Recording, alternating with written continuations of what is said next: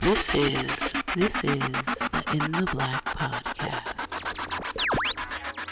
In the black, bro. Hands down with the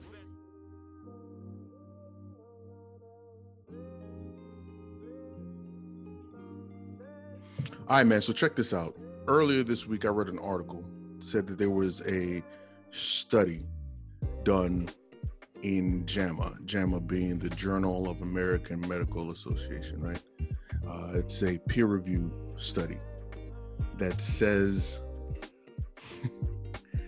that coronavirus can be spread sexually, and that if you're a man, you need to be careful because uh, coronavirus can make you infertile. So uh, Okay, I got two, two, two things.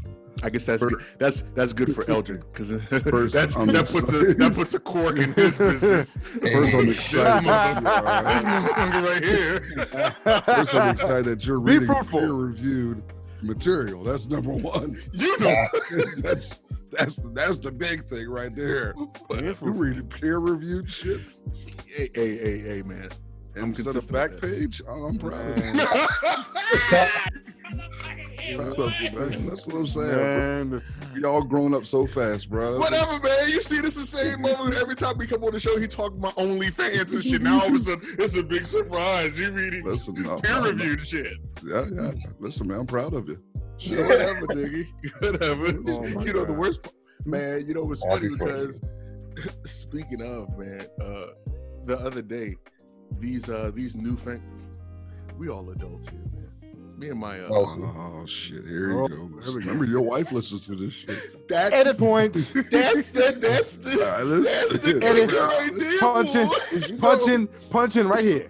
This Look, is now, that's the kicker right So- This is my first time being on the show without Keisha now. Don't get me in trouble. Nigga, my mouth ain't your mouth. You better talk for yourself. Yeah. Keisha, I'm sorry ahead of time. Whatever. Nah, man, don't don't buy any of these. My wife and I like to enjoy our Oh, couples time. You can't. is And, gonna uh, go this- left this- so this- fast. it's only going to go left if you make it go left. Just I am going to make it go left. God you know. So you know what's messed up is that you know these newfangled toys out here. They don't come with Oh, batteries no more. You gotta plug them motherfuckers by a USB. Yeah, like charger So you had to have your laptop on the Yeah. on the bed with y'all while you're. No, this is the this is the messed up part. Don't ask me how not I had. Listen, don't ask me how the joint had to be plugged up, and I'm downstairs at my desk in the office, and my kids keep running back and forth downstairs, peeking around the corner, looking at this little thing on the desk. I'm like, what the Uh, hell is that? That ain't I'm no like, USB drive.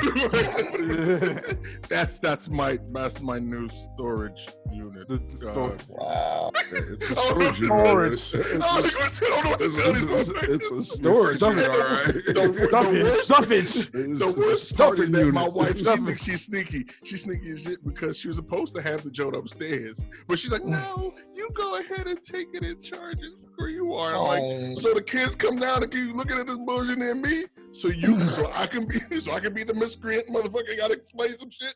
Oh yeah, I be see. the What, guy. Yeah, yeah, Oh. yeah. and you cool with that, huh? Yes. So that's that light skin, that's that light This skin is union. You're supposed to be like, shit. nah, man. You know that's so messed up. Oh, she should have taken. No, and no, charged it we're never gonna do that. Nope, we're never Nah, gonna do that. We're gonna back the bus, pull the bus up, fill the bus back up again, and run your ass over again every time. That's it, bro. So Every you know, single bruh. time. It's a bus Um, depot. You, you are clearly the worst. If you want to talk about sex toys, go ahead, bro. Uh, next person. Anybody else got anything they want to add? this is what I'm. See, this is what I'm. Mm. Actually, uh, ahead, at risk of giving away some free Hi, promo, Keisha. How you doing? uh, Hermanita, ¿qué pasa? What's up? So um, we stumbled across through a suggestion of a friend. Uh, nobody ever stumbled across sex toys. Never happened. so not necessarily sex toys, but there is a service um, called King Crate. It's a subscription box. And like they send you a box every month with like different stuff in it. Of course. What? Uh, the Again, hi, Keisha. Yo, That would that, that would get old. That would get that would get old. though. Phil mean, is a no good think- motherfucker you would too. think boy. so. yeah, of course, of course. It would have to be a subscription shit. God damn it. After six Hold- months, hold on. after, Okay, six, so- after six boxes, what are you doing after six boxes? I I mean, don't, I don't know. Six it's a- boxes maybe of it's a- shit. A Hey, different bro. flavor oil every time. Are you are, are you are you giving that shit away? Phil. You giving it away? Dog, How much is the service, bro? You're I giving it away. Oh, you're gi- so you're giving it away. I mean, what listen, I saying can't is give that you from and your service. woman can't you know what figure I'm out what you do with six boxes of some shit. My Come on, woman doesn't. man. My woman doesn't need all that shit. I- You know what I'm saying? So It's are, are, always- as You see what he really? You see what he just said, right? He's It's like, always- he's it's like, a light he's skinned like, y'all motherfuckers like, can use this shit. I got all the toys and tools Subscribe. needs, motherfucker. so subscribe to assistance? No, You, you son of a bitch. no, no, no, no. Ain't no ain't no welfare going on here. Whoa. Phil is cold blooded right now, boy. Clearly, clearly. Bill. Who hurt you, man? Are you okay? You need a hug Hey, today, bro, ain't nothing Damn. wrong with ain't nothing wrong with adding a little variety to that thing, Nothing brother. wrong with it, Phil. God, Uh, I'm just what? saying- Let's I'm get just to the show before Phil. I'm glad I put my yo? best on. Six boxes of shit? Listen, Oh, you put the stamp on it? The stamp of approval? That's what you're no, saying? bro. I said I put my bulletproof vest on because Bill came out shooting tonight, bro. My man came out. I know, I know. So we started Yes. with four, Loaded. four people. Now we down to two. Me and Phil. Oh. My He man. came in and let the Yes, welcome, welcome, welcome. What's up? What's up? What is up? Back once again, it is the incredible In the Black podcast. And in case you weren't aware, this is a podcast dedicated to covering the current events and social issues going on in your black world and covering it all from the perspective of three grown ass men who know that Will Smith Mm. was crying in his car before that red table talk. Um, I am your host, Big O, Mr. In the Black himself. Leave But you know I can never do this alone. Let me introduce the rest. the King Crate crew. That's it. That's, That's the the official King show. Crate That's it. The King Crate crew. Why you say what's up, man? Oh, Space, man. space, space. That's good. El Boogie, say what's up, man. Listen, I'm gonna be real quiet for about a good little bit. What's going on? Listen, This nigga ain't never quiet. Don't Hey, listen yeah, you're right. I'm not. Hey, y'all, how y'all doing, man? And joining us tonight is the homie DT Don Teasy, man, one of the hosts from the Baked Beans and Rice podcast. DT, what's up, baby?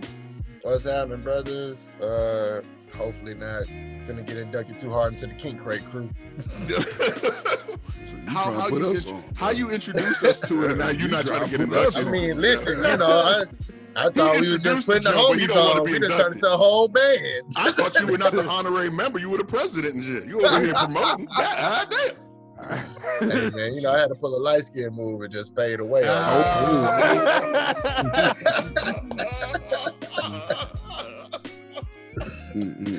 Fucking done with you. And if That's you like content like this, please make sure to follow us on social media at In the Black PDCST on Facebook, Twitter, and Instagram. And if you're checking this out on YouTube, make sure to hit that thumbs up and subscribe so that you don't miss out on the next video. But of course, uh, Boogie, please tell these good folks how they can become part of the family. Hey man, come through and check us out at intheblackpodcast.com. In the right hand corner, it is to become a member tab. Click that joint and you will see a link for swag, t-shirts, mugs, ashtrays, uh, toilet seat covers, whatever you need to come through. Uh, Hey, I got a I got a vendor that does matching rolling trays and ashtrays and shit. If See what I y'all interested. hey, but you also can donate there. Remember, we take everything, including EBT. So feel free, swipe and What, click it. what, what, what, what did I miss? Did, did I miss? I, I know No, I we- missed a hundred. I know I missed a hundredth episode, and I apologize. But no, no, bro. We upgraded the the, the system, the service. that's what the, the section eight. yeah, yeah, yeah, yeah, yeah, yeah, man. We take that now. Y'all done easily. changed the game, boy. because I got a hookup where I can sell diapers. So whatever we get, diapers and Similac, I can flip that and you know give everybody ten percent. So we trying to we trying to change the game, bro. We Hey, taking you are- podcasting to a new You level. are bro. officially the motherfucking worst. I just want to make sure the label has been stamped and sealed and approved right on you, dog. I'm just saying. Now we are going to jump into the meat and potatoes of the show. Um, recently, we got a question on our um, podcast discussion group about whether or not it was beneficial or if it was smart or cautious for Black people to have their children have majority friends that are non people of color. Um, Boogie, why don't you take it over from here, man? Well, what happened was uh, someone posted a couple clips from a social media page highlighting the death of a 10 year old boy out of Brookings, South Carolina, uh, South Dakota. Uh, if you know anything about South Dakota, just knowing South Dakota, South Dakota is probably 80 to 90% white. And last I checked the demographics, there was 1 to 2% black. Uh, this young boy uh, ended up drowning in a pond. Reports initially was that someone actually pushed him in and he was drowned. Uh, police in Brookings are still researching and, and investigating that to find out the actual cause of death. But the conversation led us to discussing how do we deal with having our children, black children, with non-black, primarily predominantly white friends, and in the vicinity and proximity of whiteness. How do we navigate that? What do we do? What do we say to our kids? Uh, how do we instruct them to be mindful of their surroundings? Um, and it's a really difficult topic, uh, and it's so multi-layered. And I'm going to go first with this one, just from the standpoint of uh, we all want the best for our kids. We want our kids to be successful. We want them to be well educated. We want them to be protected. Unfortunately, due to the system of white supremacy, that often means that our children have to be within close proximity of white children. Because most times in this system of white supremacy, most times white people have the majority of the money. So we tend to send our kids to white schools or predominantly white schools, not because we're trying to teach them to be white or we're trying to deny our blackness of some sort. No, because we want them to get the best. And unfortunately, predominantly black schools tend to suffer financially. So we like to have them in mm. a, the best situation. So we send them to predominantly white schools. We have them do sports and other activities in predominantly white environments sports and activities you can't find in predominantly black environments. But the question is, how do we prepare ourselves and our children for racial encounters? Because ultimately, that's what it boils down to. It doesn't just boil down to being around white people, it's how do we teach and prepare our children for racial encounters? So, fellas, how do you do that? Is that possible? Is there a need to do that? What are some of your thoughts? Oh, I want you to go first on this one, bro. Uh, John Henrik Clarke said that the African in America has no friends. We are our own best friends, right? Um, I try to. It's a hard balance because when I came to this country, uh, I had a love hate relationship with other black people, specifically African Americans, uh, because I was that strange little kid with the funny accent that didn't dress the same, that didn't eat the same foods, and so on. So I gravitated towards people that were more welcoming to me, right? And typically those were white people, Latinos, and so and so on.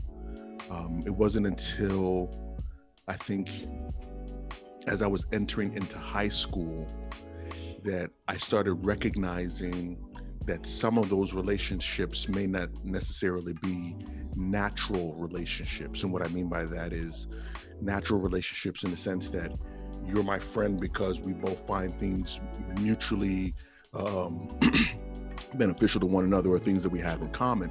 Some of those relationships were because I was that token black person right?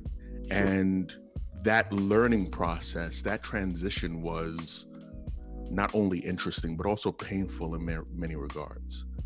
Um, so now, as an adult, Painful having painful in the sense that you would find someone that you thought was you had a genuine relationship with only to realize that you were being fetishized in some regard though. or that you like i said or that you were that token in that experience Sure. um now as an adult 40 years old looking back at it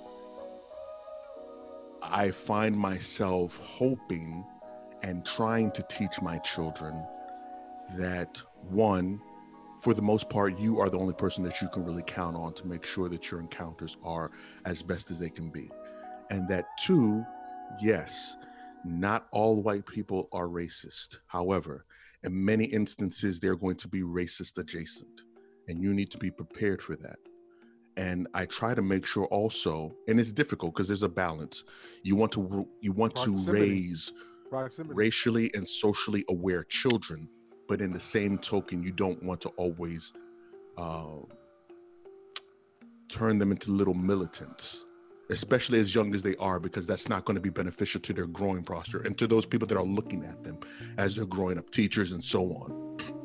So i'm at a position now where i need to try and strike that balance and it's hard at times because the the quote unquote militant in me wants to tell these tell them like tell these little white kids to fuck off and you know so on and so forth but at the same time i'm like "No, that's not that's my 40 year old ass trying to you know live vicariously through my kids and i can't i can't push that on them so to try and get them to understand okay what these interactions mean and possibly how they should look at them and then ultimately how they should react it's a difficult balance but i mean that's where i am with it what about you guys Yes, sir. Teasy. Go ahead, bro. Oh, Cool. um, yeah, no, I think uh, I think it is a. I agree with you about it being a balance between um, preserving, I guess, the innocence of childhood almost, um, with the with the awareness or enough awareness so that they don't become, like you said, militant. Uh, I was raised by a militant hippie, my mother, so uh, I, think that that balance and nuance uh, is a little simpler uh, for me anyway. Um, I try to just make sure my boys are more aware of microaggressions um, and those small things. Like, you know, racism isn't always going to be a hate. You know what I'm saying? Yeah, yeah. yeah. Sometimes it's like, hey, does this friend you have have any other black friends or any other friends that aren't white? Um, do they say things to you like, hey, you're not like these other kids? right um, and and making sure that they're aware um, that just because someone recognizes or treats you nicely as an individual, um, you still have to be aware of their attitudes towards groups.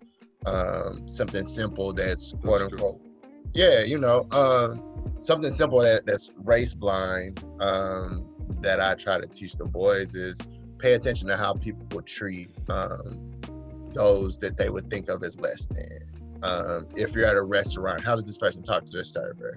How does your friend treat the cafeteria worker at your school? Um, number one Who said- yeah, you know, who says hi to the janitor? Um, stuff like that. Uh, because that will give a stronger idea or easier recognition of the class dynamics, um, which is usually gonna also, just as a blanket cover yeah. race. Yeah you. Um and you know i don't have a problem with them being anti-capitalist uh, or viewed as a little anti-capitalist.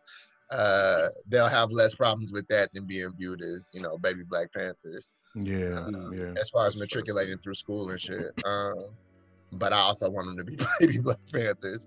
Uh, yeah i get you. I get you. Yeah so i mean i don't know that that's my take. I i definitely try to make sure it's something they're aware of um, i grew up in the neo-confederacy here in mississippi so i have Yeah. I, yeah, you know, I had white friends, quote unquote, that told me straight up, like, hey, you know, Turner, I like you. I think we're cool. We can hang out, but I'll never be able to take you to my dad's house. Like, Mm, he hates black people. You know what I'm saying? mm, Confederate flag, belt buckle wearing white boys that, you know, might be cool with me on the individual level because we're in ROTC together or whatever. Right, or you play Um, sports together, or whatever. yeah, that's you know, typically how it but- Exactly, but they're not. They'll never. They're never gonna come visit me in my church, my all black Yeah. church. You know what I'm saying? yeah, Um, so I, I just try to make sure the boys are aware of stuff like that or levels like that. There are other things that you can see and be aware of, and just know, like, hey, are are these people kicking in the same kind of places? Mm. Um, Crush. What you got, Crush? Well, I mean, I you know, not not being a parent, but being, definitely being a proud uncle, and uh, you know, relating my own experience growing up. You know, I uh, I did grow to go to a, uh, a Catholic school, predominantly white Catholic school for, for elementary school, from first to eighth grade, and um, I remember the choices that uh, my sister and I made when it was time to go to high school. And uh, she went to a predominantly white high school. I went to a predominantly black high school. Um, you know, this was a decision that my mother uh, was uh, kind of conflicted about, and I could see why at the time. Um, in terms of the kind of the quality of education I was asking for versus what my Mm. sister was asking for. Mm. Um, but the truth being told, um, I felt like I, I had missed out on something. I remember feeling that way, um, going from first to eighth grade. And um, a lot of my friends, my other friends, you know, my, my black friends, ended up going to that high school too. So I've kind of followed their lead. Um, you know, I do wonder if maybe uh, the choices I made maybe affected my view on certain Mhm. things, and you know, how would I impart that to a child? Because I know, you know, reflecting back, there were definitely many microaggressions and some some perspectives about me and um, people like me that I kind of just uh, rolled with, you know, in Mhm. high school mhm. versus what my sister may have gone through um, in her school. You know, um, she uh, she was one of a handful of, uh, of black of black people there, and Hmm. um, she did afford a lot. She had a lot more resources than I did. Um, but I would say that you know I don't really regret you know making the choices I made.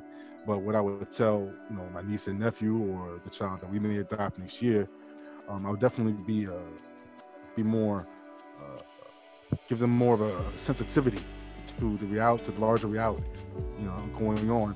I wouldn't want them to, I wouldn't want them, want them to be militant, and you know, but I mean, a, a part of me does want a little Huey from Yeah, Boondocks. right. You know what I'm saying? A, a part of me does want that, of course, you know, and a lot of people actually expect that from. But, uh, but, uh, but the reality is that, um, like like El said, you know, how they're going to navigate through life like this. You know, like the, our guest said, they're going to navigate navigate through uh, through school um, with that kind of attitude. You know, it can be uh, inherently, uh, you know, detrimental in the long run. But um, at the same time, I want them to be informed. You know, I want them to have perspective. You know, that not all white people are racist, but like I just said, right, definitely, definitely racist adjacent. And um, Yeah. and that- that's something that they have to be able to, you know, be able to use their minds and their wits um, quickly on how to navigate, on how to, uh, you know, communicate, navigate, and uh, get over those things. You know, it's uh, in a way it is personal. you know, but you might tell them it's not personal, but it's part, in part it is personal and cultural. And um, you know, that's not something they have to understand, but at least be aware of. I think for me, uh, and my diff- my view is going to be probably a little different than the rest of you guys, which is fine.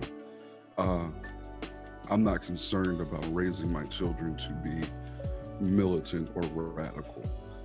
I think oftentimes when we use that militant or radical term when it comes to our children, it's for their own protection uh, because we don't want them to be isolated or viewed differently or mistreated because they're smaller stature and they're not developed enough to be able to handle themselves.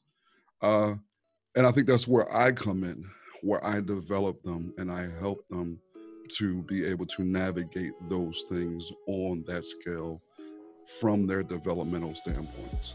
So for me, when it comes to dealing with white people, I don't take the not all white people are racist perspective. I take the exact opposite perspective. I take the perspective that all white people are racist until you are able to develop some sort of possible relationship with them and they prove otherwise. Mm. Uh, and I take that stance from this simply when I was coming up, you know, raising in the hood, we were taught that we don't talk to strangers. We assumed that every stranger was a And to do you potential harm. You're right. perpetrator. Yep. that we looked both ways crossing the street because Yeah. any particular car driven by anyone could cause you harm. Based off of historical data and evidence that we see throughout history of the way Black people have been treated, Be When careful they how are- you talk about this, though. proximity of white people. It is a danger to us in more cases than not. I see. So I it's see. important for me to teach my children that yes, being in close proximity of white people, there is a large potential danger in a variety of forms. Mm, So as they get older, I can teach them about going to places where there's going to be a predominantly white crowd. When they're in school, I can teach them how to navigate when they have a predominantly white teaching staff. I think we do a disservice to our children in many instances when we don't have upfront, age appropriate, of course, honest conversations with our children about race. And I think in many instances it's because a lot of parents are not equipped to have those conversations with their children. And, Uh, uh, go go expound on that. Some they have say they're not- equipped. I, I, they know what racism is. They know what being called a nigger looks like. Right. They know what it means to have the old white lady click the alarm on her car when they walk by. Clutch her purse and they know that, right. all of those things, but they don't. Critical race theory.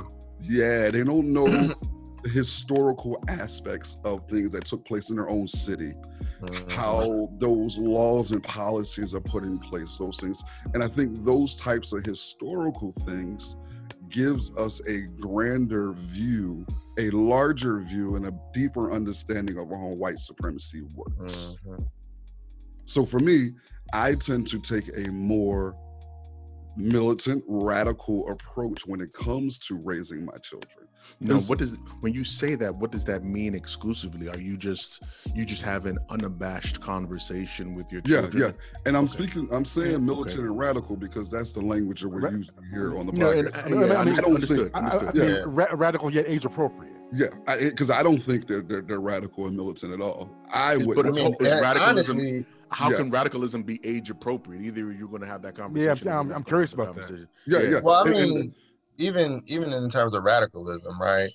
Ain't none of ain't these kids ain't putting on bomb vests. Like, exactly. like what are we saying? Yeah, yeah, yeah, I mean, of course. Yeah. So for me, I'm just using the language that we're using on the show, militant and radical. Okay. Um, so, And- so and I to be don't. I fair- wouldn't even. Go ahead. now I was going to say, and to be fair, the environment that we've all grown up in is going to be much, much different from the environments that our children are growing up in. Especially just given if we're going to take. it. I'm not okay. Better or worse? I think just different. Uh, Thank you. Because I think there's, there are people that are more aware. I don't think it's necessarily better per se, because I don't think necessarily that because our children are growing up in the environment that they're growing up in now, with the social awareness that we're Well, seeing. everybody's now, environment is everybody who grows up grows up in a different stage in a different era. But that's what, but that's what I'm saying. You're not going to compare the era that your parent, your parents grew up in, and the things they had to face in necessarily exact same as what you've grown up in. There are similarities. I They're mean, not. They're not Oh, I would spot say if it was, I would say if it was better or worse though, I would make that comparison. So you would say that it's worse or that it's better. I would Just say that it's, it's it's different, but what my grandparents' experience was worse Right. because it was more external that they Right. faced. Right. Right. And now what we're facing is more internal, which is growing to be more external, thanks to that orange dude we got in the office. So I'm not quite sure what my kids are going to experience, whether it's going to be better or worse. Of course, I know it's going to be different, I but whether it's going to be better in or a worse. Hey, in a way, in That's a way it is. I don't want to in jump a to way it is and worse. Say that it's In better. a way, Right. in a way, Right. it is worse. It's much more insidious now. mhm. Exactly. Eh, To, to the point where you have your own people out there screaming in the streets about how racism doesn't exist. And no, no, and no, okay. no, okay. This, and I want to make sure that I'm very clear. The reason why I say what I said is because, given our current environment, right, I think that our children are going to grow up in an era where they and at least some or more, I won't say some, more of the um, other non-people of color are more aware of what's going on in the environment. That's not necessarily to say that they agree with the same they I don't know. agree We with can the same prove that, and so I don't on. know but if we Yeah, can I say don't- that, that is if that's accurate or not. I don't know. If we Right. What do we Why- use why to measure? What do we use to measure that? What are you going to use to measure whether there's more people I mean, who time are would only time. Yeah, only time will be able to really Yeah. reflect that. So Because I mean, if we're talking, if we're talking strictly awareness, I mean, they had whole picnics when people was getting lynched. Like this is stuff that was that was national Fuck like parties, yeah, parties for it. Yeah, they they knew they been knowing what was going Yeah. on. Um, I think. I think what we see or the difference is um is that it's easier for an individual to have a platform, whoever they are, um, Sure. because of social media Sure. um your your guy that was just standing on the newspaper on the corner holding his flyer out and screaming to people in our parents generation um now can have 50,000 followers on YouTube you know what I'm saying Yeah. yeah. um that the the these are where the differences lie now to the to the degree of whether or not they're better or worse I think it's honestly potentially much worse, especially with the way racism is currently, with this external racism currently on the rise. Um, before you could go home from school and you don't know what the hell little Johnny think at home, but as soon as you pick up your phone, yeah, Little you Johnny's know, mom is on. Little Johnny's mom, Karen, is out there now. exactly. You know what I'm saying? Or they So, open the chat on it- PlayStation cursing. Yeah, yeah, yeah. Open up a Yeah. yeah, call people. So like Yeah. it's you know it's I don't know, man. It's, it's level. It's Uh, okay, for me, I'm looking at like the way You a these young kids dude, right yeah.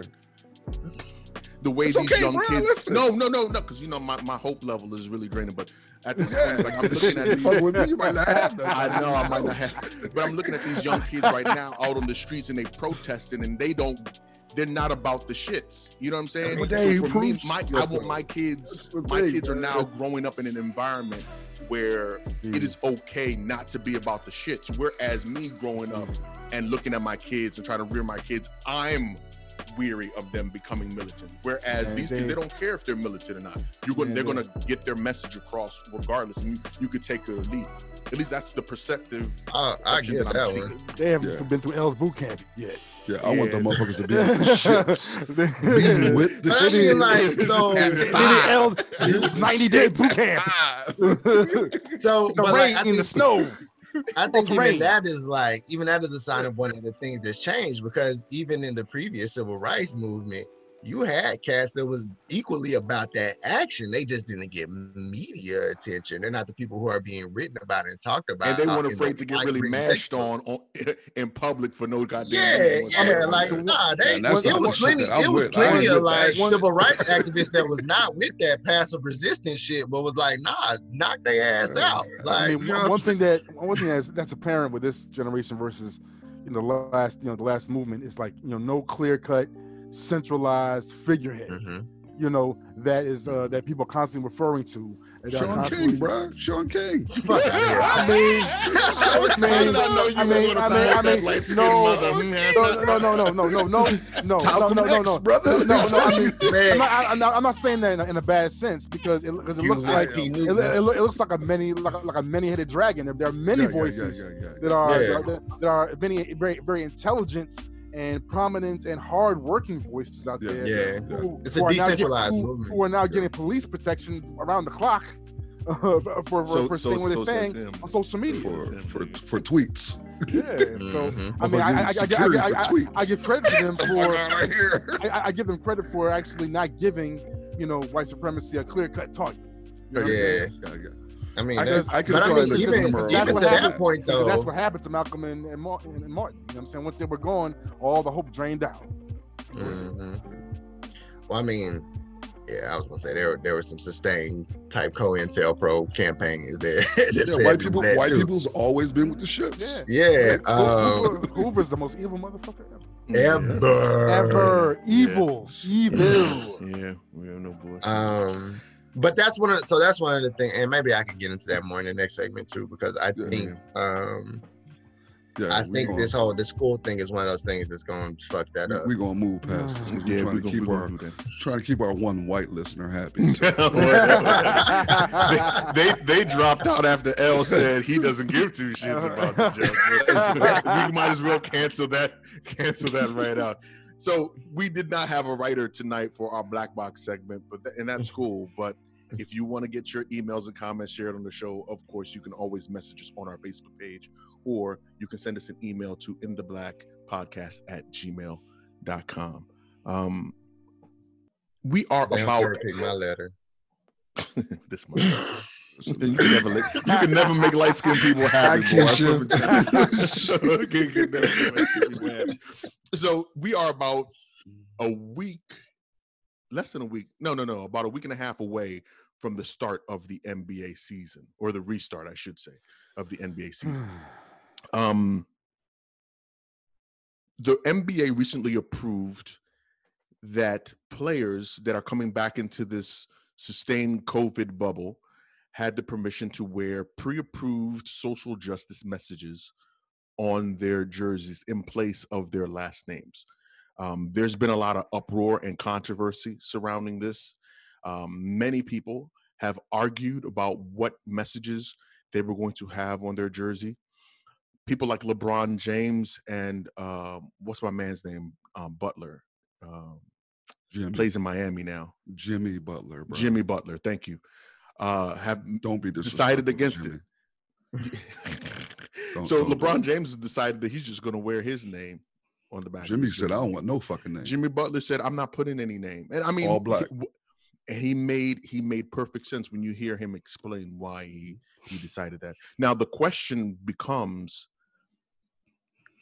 how come black people keep falling for the banana in the pail in the tailpipe? Is is this because we're talking about these right. I changes offended the on white the- people. You about to offend the just- black people? Go ahead. we're talking We're about these- multicultural fencer here. Go ahead. uh, uh, we're consistent.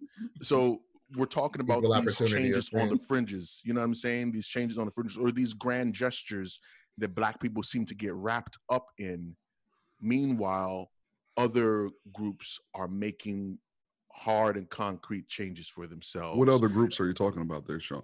We're talking about Latinos. Latinos, if we're going to say that Latinos have had an issue with DACA and with everything that's been going on in the Trump administration, they've been on the streets fighting for DACA, hands down, period, because they know that's the battle that needs to be fought. Meanwhile, we we activate ourselves around issues like George Floyd, and then slowly but surely you hear folks say, okay, well, we're going to give money to black causes. Like, oh, okay, great. And then you see people put the fist down and they take their, you know, they take their Malcolm X shirt off and they go back home. And then nothing, things don't really make any concrete movement, at least from what I'm seeing. Right? Maybe I'm wrong. We're seeing other, we're seeing changes here and there. Nah, but bro, the you right. argument becomes: Are these changes concrete? Are they superficial? What's the deal? And I think that's where the, the where our discussion should start. So, what do you So- guys think? These changes, like with the NBA that we're seeing and so on, are these? Is everything No. worth it, or is it just No. bullshit? These It's are- bullshit. yeah. Com- completely, utterly irrelevant. Absolute bullshit. It's symbolic. Just Patronizing. here, yeah, shut the fuck up, and here you go. Here's your banana. Yeah. Chew on this It's shit. very, it's very patronizing. It's very Literally, patronizing. Listen, man, these Very motherfuckers gave the players a list of things that they can put on the Mm. back of their. They gave. Let How me is say that different? a different way. The predominantly white leadership Mhm. in the NBA gave the predominantly black players a list of things that they can put on the back of their jersey, things that are directly affecting primarily black folks. The black Mhm. players didn't even have the fucking say not on what they could put on the back of their shit. They had to take it off of a list that they was given. So these motherfuckers is putting shit like equality on the back of their fucking jerseys. Fuck out of here. Like you literally can't put what you want. There was a different way that the, the NBA could have partnered with the players to do something different that would have been more effective. allow the players to put the names of those who have been slain at the hands of black police officers on the back of their jerseys. Right. That'd have been a play. And So when when when LeBron goes up to dunk on somebody, look at George Floyd dunking on Breonna Mm. Taylor. You got it. um, I have a question. Yeah. I, I I I have one question, especially being you know the non-sports head in, in the room. I mean, too. Um, uh, where the hell is fucking Jay Z? bruh, Come on. Where the bruh. Well, doing what any wise man would be doing if he was married to Beyonce right about now. well, regardless, that's, saying, that- that's, a always given. supposed that's a given. King Like, bro, that's a given. That's a given, bro. You're supposed to, you're supposed to be fruitful with that. You're supposed to be fruitful. That's a given. Not the key, Craig. That was a given. Elgin, man, That- what is that your was- goddamn That was in problem? the that was in the license, bro. That was in the marriage license. That I will reproduce with this until I am dead. But oh, aside, from Oh, that, aside from that, bro, where the hell you at? He's supposed to be the owner of, of the Where Nets, right? This is the Yo, this is yeah. the Is he the this majority where- owner or is he just nah, this he's is small? nothing. He sold it. He's not even he needs to step anything anymore, man. Wow. He- So- uh, excuse me, he did what? He, he, I don't think he owns that anymore. I believe, if I'm not, and I'll look it up here while we're thought on the this was air, and some I'll correct long-term partnership to help out. Nah, he had a long he had a long term deal. He made a deal with the NFL to help with their social justice initiative. Mhm. I think he's a really shit, too. minority owner of the Nets, if anything anymore. If I'm not mistaken, I think he sold his ownership. But he was a very small minority owner. He was the black face of that Mhm. ownership party in See, order to bring tokenism. players Yep. in or bring fans into Brooklyn to see the Nets because the Nets were competing and We're just moving from yeah. yeah. with the Knicks. So he ain't shit, ain't been shit. So Okay. there should be no expectation. And I'm with you, Crush. Many people, unfortunately, fall for the celebrity seduction bullshit. They put a, Mhm. a celebrity in front of some shit and we fall right in line with it. Next thing you know, oh, well, maybe they're going to make change. Black Not a people, a, damn lot of us love this. Well, it's a start type of mentality. Yeah. We yeah. on some instruction, Uh, man. We've been on some it's a start shit for yeah, 40 on- years. Yeah. It's yeah, it's That been it's It's been gonna been shit. yeah. it's been a, it's 50 been a, it- years at this point. yeah yeah it's been a it's been a the, the, the longest false start Damn. of, of, of human history. For real. Um, That's a whole a whole history of false starts. For real. I think a lot of that is the way that we're taught about um, systemic racism in this country too. It's like there was slavery, there was Jim Crow, then the Civil Rights Act passed, and racism was ended forever. Like that ain't like that ain't how I that think the shit other component too that we miss out on these discussions is racism for me is different than racism for LeBron James. Exactly. And I say it's only different from the standpoint of LeBron has money that can isolate and protect him from some of the things that Mhm. Elgin goes through. There's a class dynamic there that we tend to fall in love with by thinking that oftentimes when black people get to a certain income level, that they Mhm. are, you know, invincible to You, racism. you got to be careful how you make that message, Elgin. You sounding very Jason Whitlockish right Yeah, now because you know that's the man, same shit he says a lot. Man, cut it out. Like LeBron doesn't experience didn't- racism didn't, uh, because LeBron. Oh, no, no, Didn't I, this I shit- never No, no, said he didn't that. say he didn't no, no, no, experience no, racism. no, Didn't no, this shit No, get that's- sprayed up? and that's why I said he needs to be careful. Didn't this how he house get, says it. get get sprayed up or vandalized or something? Yeah, and that Yeah, was one yeah. of the- anyway. Yeah, But- that- yeah. But even even to that point, right? His house getting spray painted don't mean shit. He got millions of dollars. That- That's a Yeah, nah, he can take yeah. care of that calling a, with no calling a problem. painter in the middle of the night to have him come Right. and, and not even paint Right. over the shit. Knock, Yeah, it, just- knock it down and build a whole nother one in the Like, middle of the night. bruh, he, he I on some, you know what? I couple wanted my house a different color anyway. Like, pawn shop. Trade something with the painter to have him come out. But I think that's part of this, man. I, I'm really disappointed with the NBA players. I'm disappointed with them for a number of reasons. I don't think they should be playing for number one, man. I think it's incredibly dangerous. Yeah, I, I don't it's the understand. ultimate sign don't of understand the it. monster of capitalism, man. real. Literally, all this is, and the- the thing is, the NBA players have to play this season because next season is when they actually go back to, or if they didn't play this season, the owners could take them to the table next season to have the whole collective bargaining contractual obligation and hit him over the head with and hit them up with the head and take money away from them. So they literally had to put their lives in danger because I don't think that's being expressed enough. yeah. COVID 19 is still killing people. People are Oh, yeah. still dying Dying. from this. And I, I'm just I'm just really disappointed, man, that these cats is playing. I understand the passion of the game, man. I understand Bruh, all they could have. They Capitalism is a brutal 2K oversteer. league together. But they put these Goddamn. motherfuckers in a bubble. Capitalism is the most a- brutal in a overseer ever. Bubble, bruh. But you know, you still. I think part of the problem, also, uh, specifically to what Elgin just said, is that you have a lot of voices, a lot of voices that benefit from them playing, making the argument that they should play. And I only use Stephen A. Smith because he's probably the most notable black face making that type of argument. That hey, you brothers get paid a lot of money. This is your job. Go ahead if the opportunity is there to work. You should be working, especially right now when you take into consideration that millions of people Fuck are that. unemployed and you have an opportunity to work. Is Stephen A's ass How- in, how's it- uh, in the how- bubble? How's Who knows what, what's going on with Stephen A? I'm just saying that No, I I, recognize the fact that Taylor Stephen Rooks is there, though. check. How's this? How's the season supposed to work exactly? I mean, are so are- when the season starts next games with people in the the seats, 30. yeah. televised, 30th. Next, yeah. yeah, televised No, next- no, no, no fans. no, no, fans. it's not gonna be. It's not gonna be Oh, no, no. fans, but they're they're gonna play a total of 88 games for the pre for the remainder of the season, and then start the playoffs immediately after that. It's So, a and they- weird setup, man. It is. They even got an they got an official NBA snitch line too that you Yeah, can tell on yeah. motherfuckers if they if they leave the bubble and come back in because you know they could possibly contaminate the bubble or infect. So other you've already had some notable players, man, catch COVID and Mhm. leave.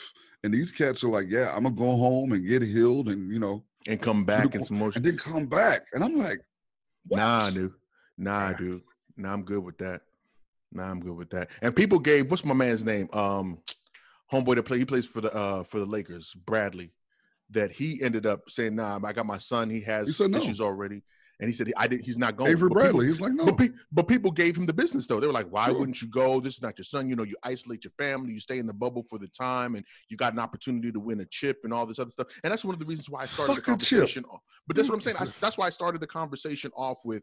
It seems as though black people consistently fall for the banana in the tailpipe. You get all of this extra going on over here, and you forget what the primary thing is. Yes, you are a million dollar. Uh, you're a millionaire.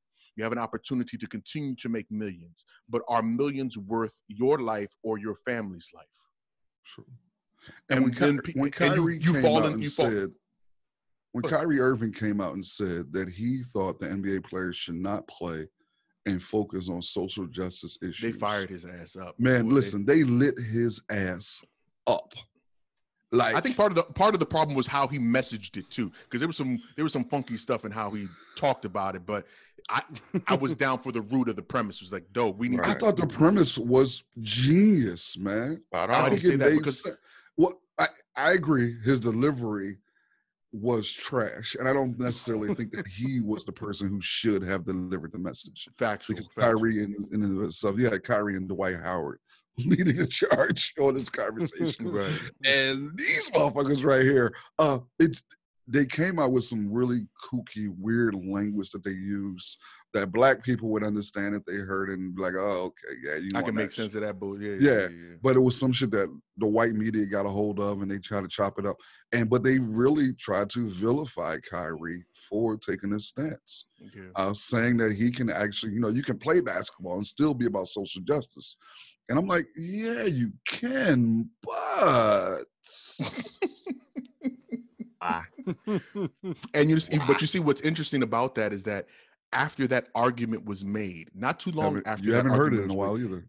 True, but the reason why you haven't heard it is because almost immediate. Well, not, I won't say immediately, but not Come too on. f- long after that argument was made is when they p- gave you the premise of, okay, we're going to give you the opportunity to put those things on the back of your jersey. That's how I said you keep falling for the banana in the pass tailpipe. high.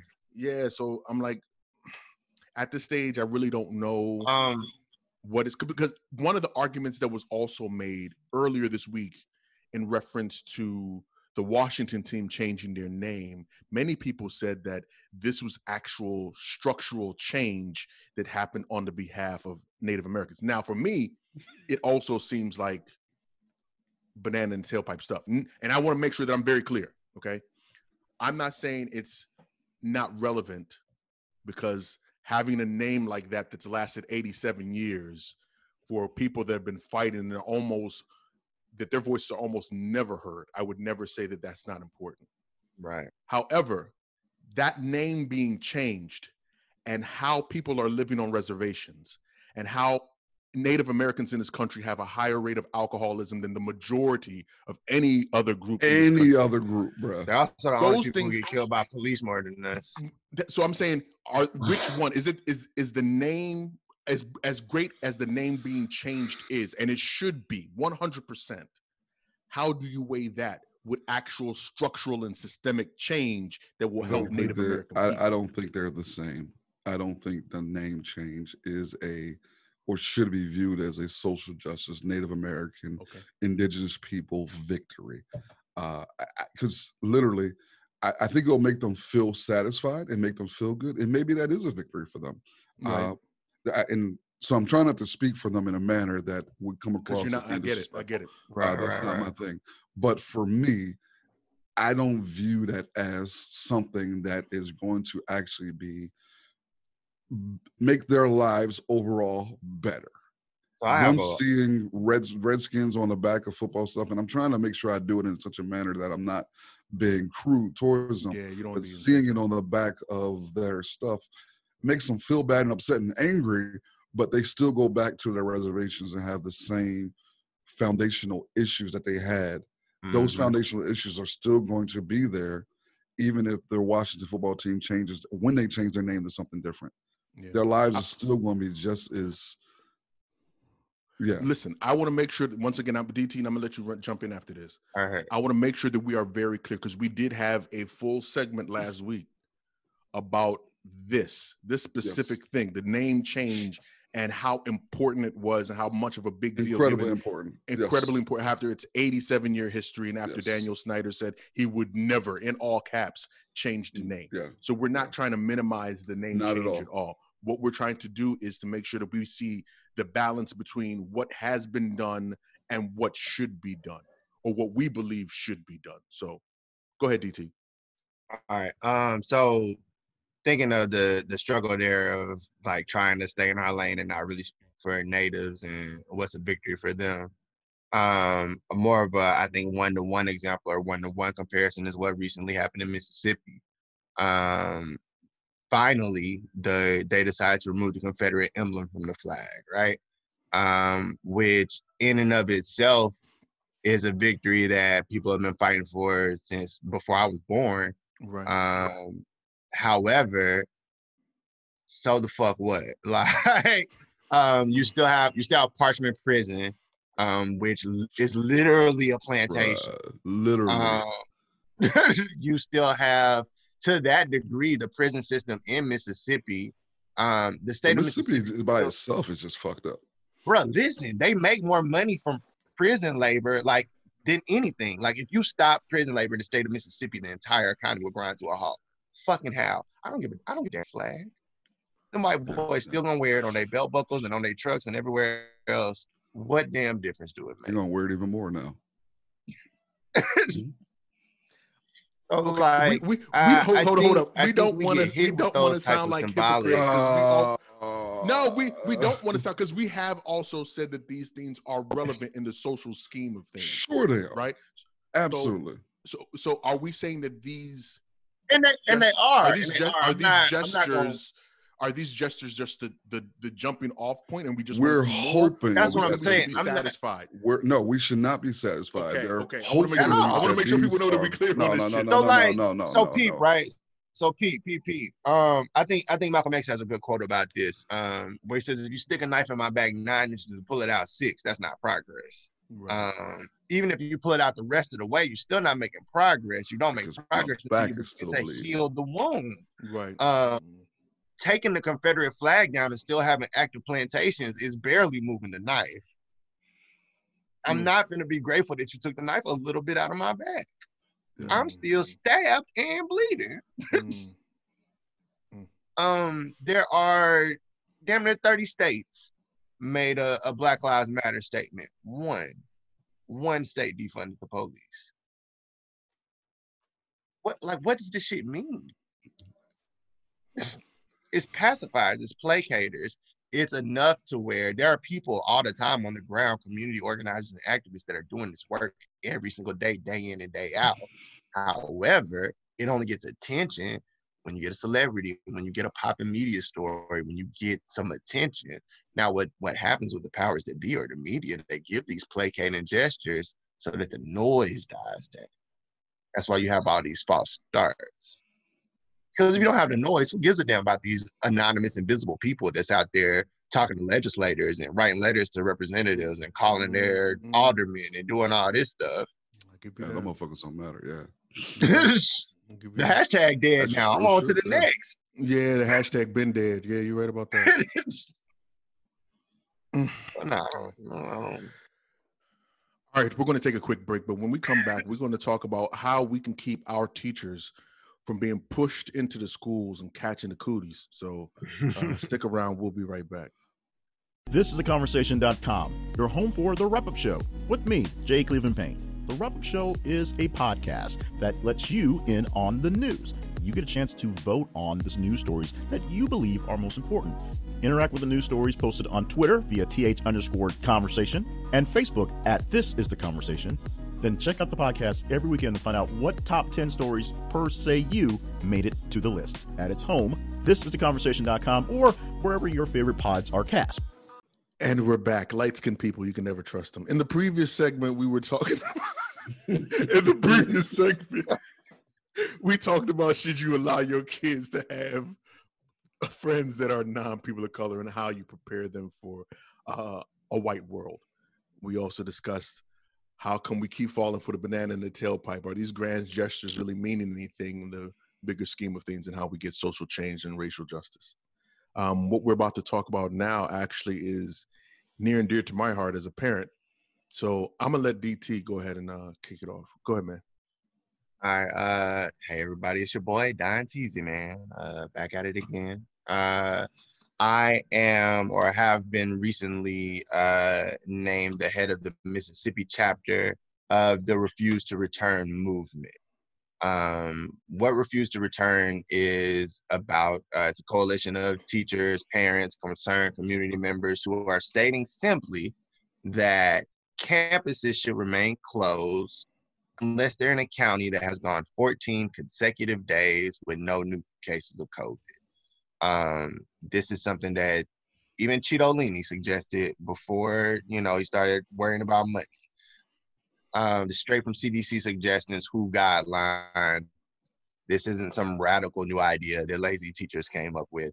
Um, it's common sense stuff. Schools are breeding grounds for disease and bacteria and just, just period. Is why if one kid gets lice, damn near the whole school shuts down. We're talking about a deadly pandemic here, um, and putting women and children at, at risk primarily. When you're talking about schools, that that's what you're talking about. Mostly women teachers and faculty, and children. In any other scenario, in any other context, these would be the people that we would protect first. And yet, for the sake of the economy, for the sake of profit, for the sake of quote unquote normalcy, we're in a rush to put them in danger. Um, I'm going to talk specifically about Mississippi because that's that's what I know. Um, in Mississippi, you have school districts that are not offering distance learning or virtual options at all. Um, straight come back to the school building, let's get it. Um, and what's So hold on, hold on, hold on, hold on, Go ahead. Yeah, yeah.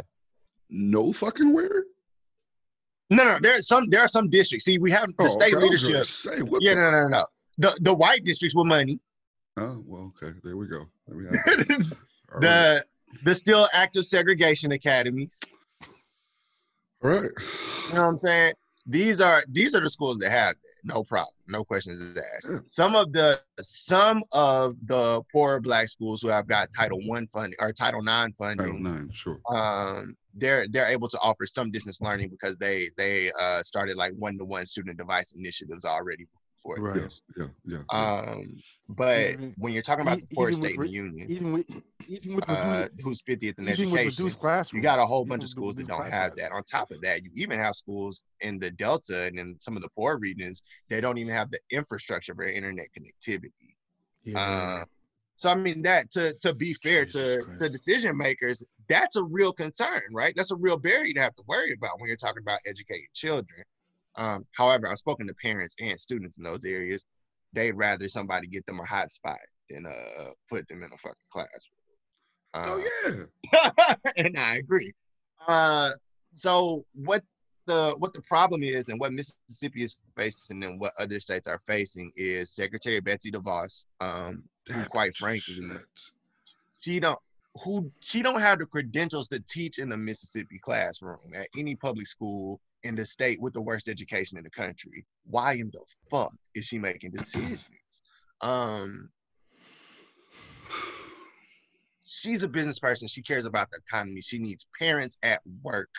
If parents, if students are in a school building, parents can go back to work. But here's the thing: neither neither of those situations should be happening. But what's being created is a situation where parents are being pitted against teachers, even though most teachers are also parents. Um, the truth of the matter is, we as a society have to put people first. We have to prioritize our people. Every other country on this planet with less resources than ours has managed to figure this out. Hey, maybe we shouldn't be charging rent. Maybe we shouldn't be charging mortgages. Maybe we shouldn't be making people pay for basic necessities to live when it's not safe for them to leave their homes. This seems like common sense shit to me.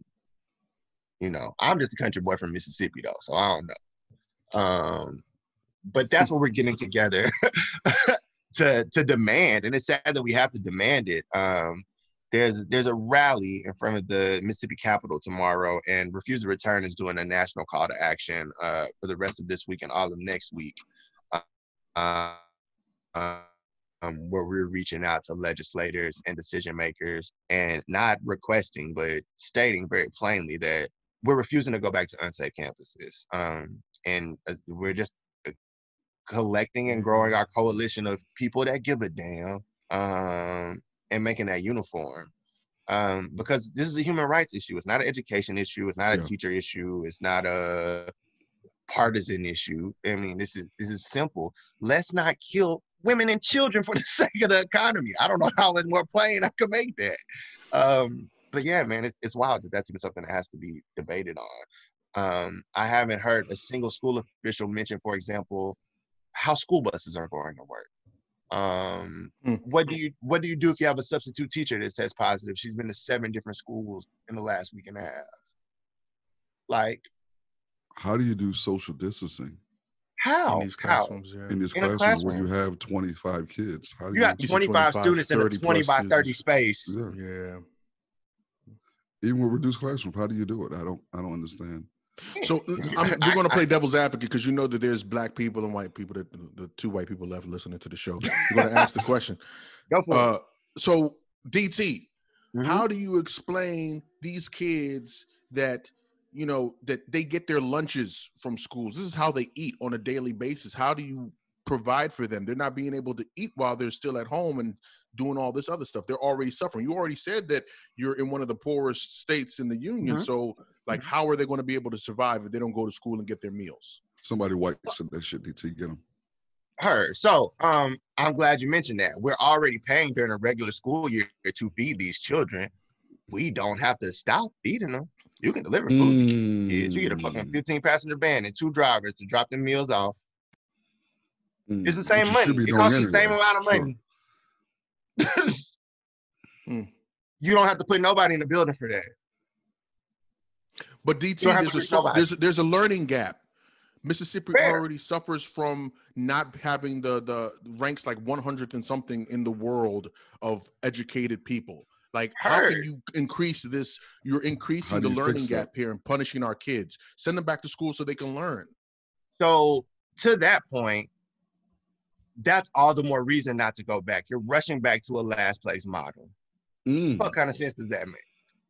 Um, now to address that specifically, there are already Mississippi-based companies that started before this pandemic to address these issues. One of those companies is one called Schoolwork.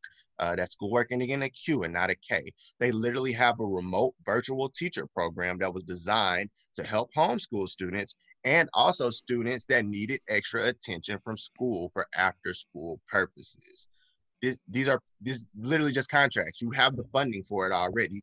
Pay these Mississippians to help Mississippi. And because of that, that's infrastructure, that's technology from a Mississippi-based company that can be spread to other states. Now you're growing our economy and helping the greater society at large. Please give me another reason. Mm. Rush, your your wife is in the education system, right? Where where's she at with all this? Where's she uh Um, Fall with you all know, this. you know, you know, a little bit at her wits' end. Um, I can- I can tell you, I, I I can tell you, you know, one part, one little reason that divorce, you know, probably won't tell you is that, you know, there's um a little little ka-ching symbol, little ka-ching sound happens every time a Mhm. student walks in the building. in the building? As soon as Yep. they walk in the building, little ka-ching the sound goes off. Yep. Eh, Another ka-ching sound goes off when they hit the button in the seat. hmm Even another ka-ching sound when they turn attendance report. So, how much money does an empty building make? None. That's the that's the Voss's premise. real issue is.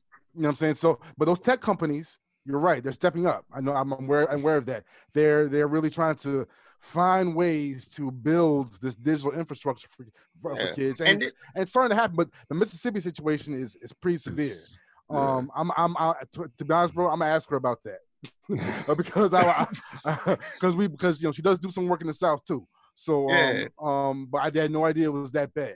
Um, but Yeah, uh. Uh, but uh, uh, this uh, this uh, this is a situation where um, you know, the schools are being forced to uh, you know, the keyword, the word of the day is hybrid, Mhm. and um, you know, and as soon And as the hybrid, word a hybrid as- solution is not going to work. no, because as soon as they put out, put out uh, some kind of tagline using the word testing and kids, wait, wait, you're experimenting on my children?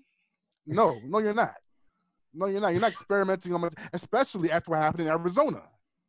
Mm-hmm. Which For was- those that which don't was- know, uh, several teachers that went to actually went back to school in Arizona to complete or start summer school with a reduced So student load and all of that. Student It was- load, it was- Everything it was three ended up catching coronavirus. Yeah, all, all, three all of them caught it. uh, One of them one died. died. One is still fighting for her life, and one is just just recovering after And- three or four and weeks.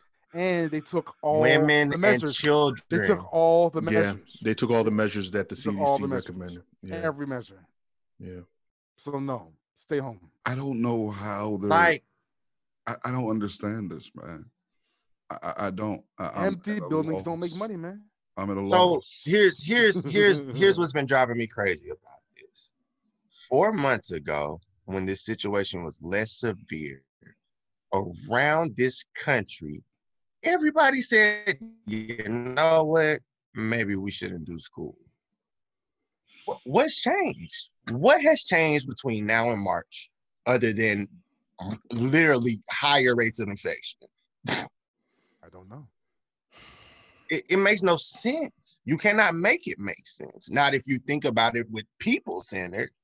Now, if you're concerned with profits, if you're concerned with the economy, if you're concerned with getting people back to working and doing labor, you can make it make a lot of sense. That's been the biggest problem with this whole pandemic that it's exposed the holes in our society for the most part that we Mhm. kind of knew were there, but we never really had the the Bandwidth. testicular fortitude to fill in. Yeah, No. it's been. It's but I mean, crazy. it's not even it's not even just the fortitude, right? The whole point of the 40 hour work week is to not leave you with enough time, with enough energy, with enough mental capacity to do shit. You got time to go to work, pay for your groceries and clothes, and sit your ass down somewhere. Sometimes rear your kids properly. Right. You know what I'm saying? Like right. that's by design. That's why you see all of this change happening, all this resistance happening, all this uprising happening in a time when people aren't going to work. That's why you saw all of the movement happening in the 50s and 60s when college was $12 a semester. So you didn't have to work your ass off to pay back student loans. So you have these Right, right. educated people who can engage in making change, young people. But you can't do that now So the 40 because college is is- too expensive. You gotta work. If you're a student, you gotta damn near work full time and go to class full time to afford it. Yeah, right. If you're a parent, Right. uh, You ain't got no You time. totally, pa- you totally pacified then. it was over with. You done. but I Your know head here, is down. For here in Philly, years. they've already uh, here in Philly, they've already announced that they are going to a hybrid schedule, and that if parents don't want to participate in the hybrid schedule, it's not mandatory. they can have conversations with the administration. So, so This is the that, word. It's a conversation. No, There's no, that, I mean, right? that's It's So hold up, so they're, conversations. they're automatically opted in until they opt Wait, wait, out. no, no, no, there- no, no, no. There's no conversation. That- that's what the, that, that's what the Con- commercial on the radio said today. School districts in Mississippi. Conversation. I lie to you not on Here's my conversation. Philadelphia, brother. That's my conversation. 105.3 on your FM dial. Shut the hell up. That's my yeah, that's my convo. Fuck that. God damn. Um, Conversation. on the in in the refuse to return in the national group um, and in Mississippi specifically, there have been school districts who have said they're going back to traditional, um, except for students who have a doctor's excuse, right, saying that they're immunocompromised or some way otherwise vulnerable. I have multiple parents who have shown me documented conversations that they've had with their school administrator showing a doctor's note but have been told that it is not sufficient and their sick child must report to school in August in a school building. And that's the thing. So if you are forced to go to school, then the law gets involved. Compulsory there's- attendance laws. Th- Then, then there's that aspect. Then you have, man, this fucking system ain't You know, shit, you, bruh. you know, you know, this, you know, this, this, this brings back, this brings things back full circle to something I said um, to my wife uh, back when she first started her work, um, you know, consulting work with schools, and because I, began to see a very clear difference, you know, uh, there's there's some kids that get school, and there's some kids that get education. Man. Mm-hmm. Guess That'll who need? preach Get, right get, there. guess who? Guess who? Guess who? Guess who? twice. si- Guess who they think needs school? And guess who gets? Guess who gets to have an education, regardless of the situation. Oh yeah. the the argument, man, that I'm I'm all for. I understand the the the. I understand some of the arguments that are being made because they're talking about the social interaction that's necessary for students to learn and all these things, making sure that these kids who don't typically have meals that they get these food the, the meals and stuff like that. But once you once you take a step back from the situation, you look and you see that the president for the past month was fighting for his former campaign manager Paul Manafort to get out of Mhm. jail because coronavirus is so dangerous he couldn't jail. afford to finish his sentence in jail because coronavirus is so dangerous. Never mind. Ne- Never mind that we have a quarter of the world's prisoners still locked Right, up. here, exactly. you Yeah, know. you know, he ain't letting nobody else out. We haven't heard. But We haven't heard that. we haven't heard that numbers in months either. Right, but it's haven't dangerous numbers. enough for you to, Yeah. to send your kids back before everything is figured out. And the worst part about it is that outside of some of these more nuanced conversations, just at a surface level, if you have an administration that is telling you to send your kids back to school, There you go. and at the same time they're telling you not to listen to CDC regulations that are supposed to help you be able to go back to Woo. school. Mhm. That doesn't that doesn't make sense. Like the balance isn't there, and I don't see how they can, on its face, make the argument that kids should go back to school if they haven't even finished figuring out how to properly let folks go back to work and all these other things. Like it doesn't make any sense to me. So we can see that the United States once again has put profit margins over people's lives to try and force people to go back to work. I- Dude, I I, I feel bad for some folks because you know that there's still some folks that are sitting at home. The bonus that they were given initially, Yeah. Oh, yeah. bonuses, the bonus they were But I given mean- for That unemployment is about to is run out. Yeah, the people might be in a tough. People are going to be in a tough spot by the end of this month because they haven't figured shit out. Yeah, Mhm. I mean, every everybody's gonna be in a tough spot, and that that's why I think it's important that we look at these campus reopenings not as an education issue or as a school issue, but as what it is—a humanitarian Human, rights human rights issue. issue. Yeah. Yeah. Um, it because it exposes all it exposes all of that, Yeah. like the CARES Act not being sufficient, a singular stipend plan not being sufficient, a rent suspension and a mortgage Yeah. suspension. Like all of these are all things that should have been happening because when you look at the root of this issue, the only question that people have is how can I afford to maintain my livelihood and also be sure that my children are being taken care of and educated. These are not questions that citizens are supposed to have to answer for themselves. These I'm are these are mine. exposures, right? Yeah. These are exposures of systemic Uh, problems. I've been lucky enough that our the, our county in Prince George's County here in uh, Maryland uh, has decided that they're going to start off the first quarters, the first two quarters of the school year, virtually. Especially given that the numbers I on the say, that East Coast, have- just- yeah, have started to increase on this side too. So I can, I, And see, Ah, and that man, that's a respectable approach, right? Like we again, we went virtual in March in most schools in the nation. right. Why not just start this year virtual? You know what I'm saying? Hey, Yeah. first quarter, we're gonna do this and see what the numbers. And see like. what happens, right? But who do you It's- trust though? Who who who you whose numbers are you going to trust? I mean, whose voice are we listening to now in regards to this pandemic? Who because the president ain't shit. He giving bullshit and advice. Mhm. CDC and co-opting doesn't have the platform. It's just like, yo, who who the fuck are we getting information from that we can then trust that- right now? So then It's that's a it's a further layer, right? It's another Yeah. it's another sign of how deep and how systemic this issue is. Yeah. We gotta it chaps my ass though because you look it, it really chaps my ass because you think about it's like you look at the Europe if we're going to say uh, apples to apples you look at the european union almost as a whole Mhm. has beaten coronavirus gotten their numbers low people are back out in public and doing what they need to do. Yeah. and we here in the united states and we all st- they started before us Mhm. we're, we're still basically like where we were in in march In and for some reason they seem to have been able to figure out how to get their kids back to school how to make sure people didn't get kicked out of their homes and make sure they didn't die as destitutes on the street because they couldn't find anything to eat or whatever but Yeah, they gave a fuck about their we're our people. people back you said what they gave a fuck about their people. I mean, that's yeah, that's the long and short of it. Hey, we understand that outside is killing you. So you got to stay inside. We're not going to charge you for the shit you need to go outside for. even motherfuckers in china figured it out Like, if we're gonna compare, if we're gonna compare, if we're gonna All compare, right, now, easy now, forced everybody easy, to be in the house. They gave them food, allowed them to forget their like their their payments for their uh their their, Yeah. their uh, That you was know, their, uh, amazing. that all that was stuff. that was amazing. That was With amazing. all the people that they have, a billion damn people and that's amazing. It was amazing. in a in a country. these the size of motherfuckers is arguing about wearing a mask and Walmart. Oh, nigga! Motherfucker, if you don't put that mask on, This one. Mm, put that. God. Listen, okay. Mm. Every day you see a new video of somebody flaring the hell out because they gotta wear a damn mask and shit. Bruh. I don't under I don't understand it, my guy. Like that's The entitlement is unreal.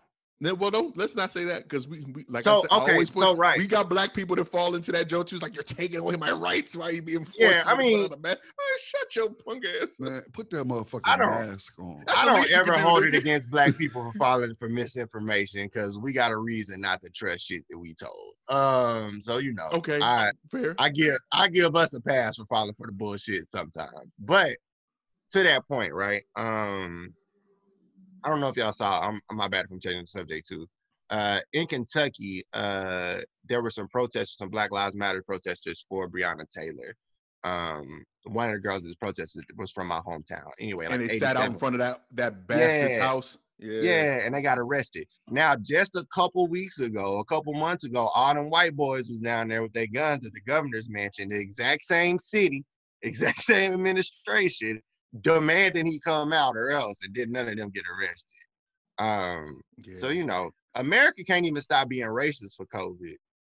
Like, how the fuck we gonna do? I don't know school? who winning right now. White supremacy or COVID? I mean, Bruh, it's- they they a going at, close-ass they going at it. Right. white supremacy got history on their side, yeah, but COVID is, is catching up. White, white supremacy got a legacy Why- team now. They got Why don't the cops ever feel threatened by white men with guns? I- because they're white Never. men with They never feel threatened. because they They looking in the mirror. You know what I'm saying? There's a Right. kinship. It's other white men with Oh, guns. that's my boy. I, I, just- I know that guy. I saw know him that at the range. Yeah, that's Tom. That's my brother-in-law. yeah, That's that's Tom with Karen. Karen's his wife. Shut the hell up. Yeah, it's a You know, the the range, with they the can taser. each other. He's okay. That's my gun. he's so stupid. You know, racism. They in fucking potato in the militia together on the Who weekend. is. I don't. Shit. I, I just. I don't. I don't get it. Yeah.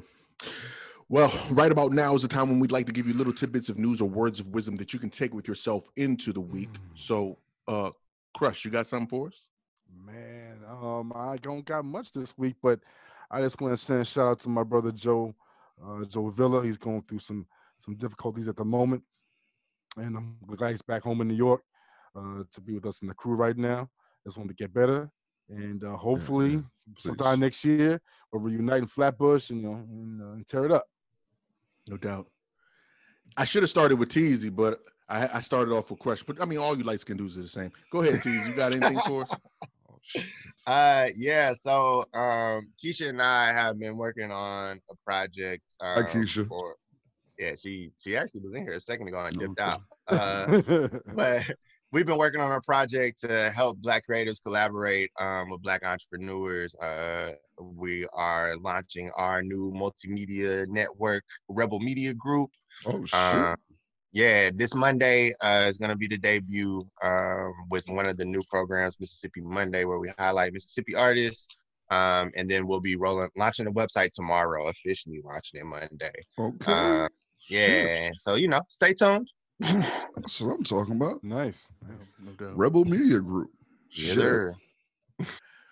El Boogie, you got something Oh well. I'm on some shit. So we talking about Tory Lanez. What the fuck is he doing? Uh, Yo, he's I about know. to get the state of Texas on his ass. listen, Oh yeah, I, man. don't, I have no He idea. about- I got to catch up. Okay, about, he about to get the he about to get Houston on his head. Allegedly, Tory Woo. Lanez has shot the stallion. That's who did it. Yeah, Oh, nah, yeah. about that Yeah. nigga. You a Nah. goddamn no. lie. Shut up. Oh Yeah. boy, I got to see about Listen, him. No, man, that's what I lied heard too. not.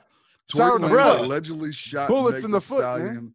multiple times. Oh the no, he trying to get fucked over. That's my Yeah. boy. He's gonna get fucked Oh, up. Keisha, what, what he He's say? gonna get fucked. Keisha, what he say? I- she Keisha, was in there say? just now too. So Rebel, Rebel what? What? what when we see that when we see that knife come in the screen there, bro. I we- know. you know. And she's Latina too, boy. I'm just watch disconnecting. out. I ain't I know. so But yeah, man, just just that that whole situation, man. Again, we see more celebrities with firearms and alcohol. I really wish we would stop doing those type of behaviors, man. For uh, some reason, we get some money. The first thing we want to fucking do is buy some guns, go outside and shoot and drink together. like That's always the a dumbest combination. combination. This can't. So keep it, this cannot remain professional. Yeah, just shout out to Meg the Stallion, man. Hopefully she's doing well. Yeah. He's stupid, man. oh, I can't be concerned about black women. I'm I'm gonna mind I my black be, business. I can't be concerned I'm about concerned. black I'm gonna women. mind my I'm, black I'm, business. I'm, I'm conservatory's health. That wasn't be concerned. He I just want Meg to be better, bro. Oh, she gonna be fine. She gonna be just fine. Okay, that's all, bro. Just be What's fine, man. this week, man? Asheville, North Carolina, um, You decided that they were going to apologize for histor- their historical role in slavery and discrimination, and by a seven to zero vote on a couple of nights ago, they decided to start paying their folks reparations, black folks reparations in the city. You need Really? to read the think whole article. These are these are don't read the article. What they paying? Yeah. I need the deep dive. Come on now. Come on elaborate. now. Can, can, can we? Elaborate. Okay, we we just, we just on a had high con- note. We'll- we we'll- just, we'll we just a had a high note. conversation about starts and false starts. The, the, this is Uh, uh, a small city that's uh, uh, starting to uh, do Uh, uh, to do something. So Elgin, don't be a bastard, okay? They didn't give him no money, no Thank crush. him, Just so shit. you know, Thank bro. him, shit. Zero dollars. They, they gave him one big They IOU. ain't cut no check. One big They, they, IOU. they're trying to make That's it. moves, man. Our- this is just our the bad. start. They give, they job. give him handshake. They give my a handshake on camera. This That's is- all. Motherfuckers this a, is the they put a sign out. We're sorry. This is the start. This is the start, Elgin. Bruh, They got Jesus a my Christ. bad. the start, the beginning, You know, wha- the beginning. It's a new beginning uh, again. Yeah, all right. A new beginning Crush. again. Crush, where can people find you if they want to find you, man? Shit. Yeah, catch me on Instagram, please, at, at SP Methods or at the Orange Crush with a K. No doubt, no doubt. Don Teasy, man, thank you, man. We appreciate it, man. Thank you for showing up. having me. Well, no, no, no. I, let me say thank you to Keisha for allowing you to be on the show. Because you know that's really what happened. That's you know exactly that's what really what happened. That is exactly where what can people find you if they want to find you, my guy? Um, right now, uh, www.bakedbeansandrice.com. Uh, that's the podcast website, uh, and that has all our socials and stuff. And then also uh, rebelmedia.group. Um, that's debuting this Friday, so it should be ready when the episode drops. And one more time with your uh the organization for the teachers union. Or the Uh, yes. Also, um, oh, I got to send y'all a petition too. So, um, Refuse to Return is the name of the national organization. Um, if you go on Facebook, there's likely already a chapter for your state, and if there's not, reach out to to Return. You can start one. Um, the state chapters are usually something like Mississippi for a safe return to campus, or insert your state name or metro here for a safe return to campus um, join the groups and see what teachers and parents are talking about in your area as far as reopening solutions. Um, I know we've had a lot of homeschooling initiatives and things that teachers and retired teachers are doing independently to help parents who don't feel comfortable sending their children back to school. Um, we got to work on this together, so let's do it. No doubt. Boogie, where can people find you, man? Instagram and Twitter at Elgin Bailey. No doubt. And I'm Big O, Mr. In the Black himself. You can find me on Twitter and on Instagram at MR underscore in the black. And I want to thank you guys for joining us for another incredible episode of the In the Black podcast. Remember, we want to hear from you. Help us continue these conversations by reaching us on Twitter, Instagram, and Facebook at In the Black PDCST. And as always, informed, intelligent, in the In black. the black. Peace. In the black. Oh. This is this is the In the Black podcast. In the black, bro. Hands down, one of the best podcasts I ever heard, though. I like y'all. Brethren, what up? I brother Black up brethren. Listen. Uh, in the Black Podcast, and your lad, it's all facts. He don't like that, then fall back. In the Black Podcast, don't talk trash, switch fast. If you ain't raw, then you're whack. Informed, intelligent elements, always relevant. Not for the weak and delicate. This is eloquent excellence. We are setting the precedence. Rest of them are excrement. In the Black Podcast, the truth like the testament. Don't know, Black up bro, man, a specialist. So what the podcast broadcast can't mess with this. Like said them a cheat, who no do it so effortless. I listen them, I learn when them listen them, I benefit. Reporting current event, everything that is prevalent. This is so exquisite, a scientific experiment. Giving you the news, not views without evidence. Telling you the truth, sentiments without embellishments. Relax, these are the facts, bringing them to your residence, in your house or your tenement. Listen to hear intelligent. Body filled with melanin power that's so. Bright in the stars, bringing some light back to the desolate. In the black podcast, like your lad, it's all facts. You don't like that, then fall back. In the black podcast, they on top. Who know fi watch black up here, chat me can't. In the black podcast, like your lad, it's all facts. You don't like that, then fall back. In the black podcast, we outlast the whole of them. Can none of them no contrast. This Yeah. Is Just like that though. Mr. The black himself. What up, DJ This boy black. this out. this is this is